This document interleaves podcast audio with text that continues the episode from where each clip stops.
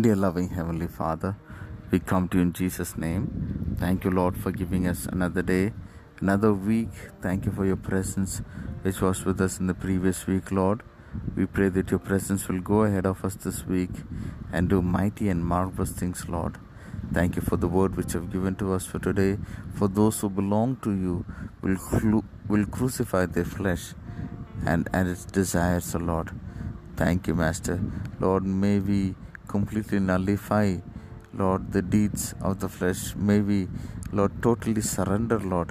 Lord, every deed of the flesh, O Lord Jesus. Lord, clothe us with, with the Spirit, O Lord Jesus. We pray that we'll have the mind of the Spirit, that our thought life, uh, all our patterns, Lord, all our ways, Lord Jesus, will be governed and administered by your Spirit. May you take complete control of us, Lord. Be with us, Jesus. Lead us, guide us, guard us, and protect us. In Jesus' name we pray. Amen. May God bless you, dear ones. Have a wonderful day and blessed week ahead.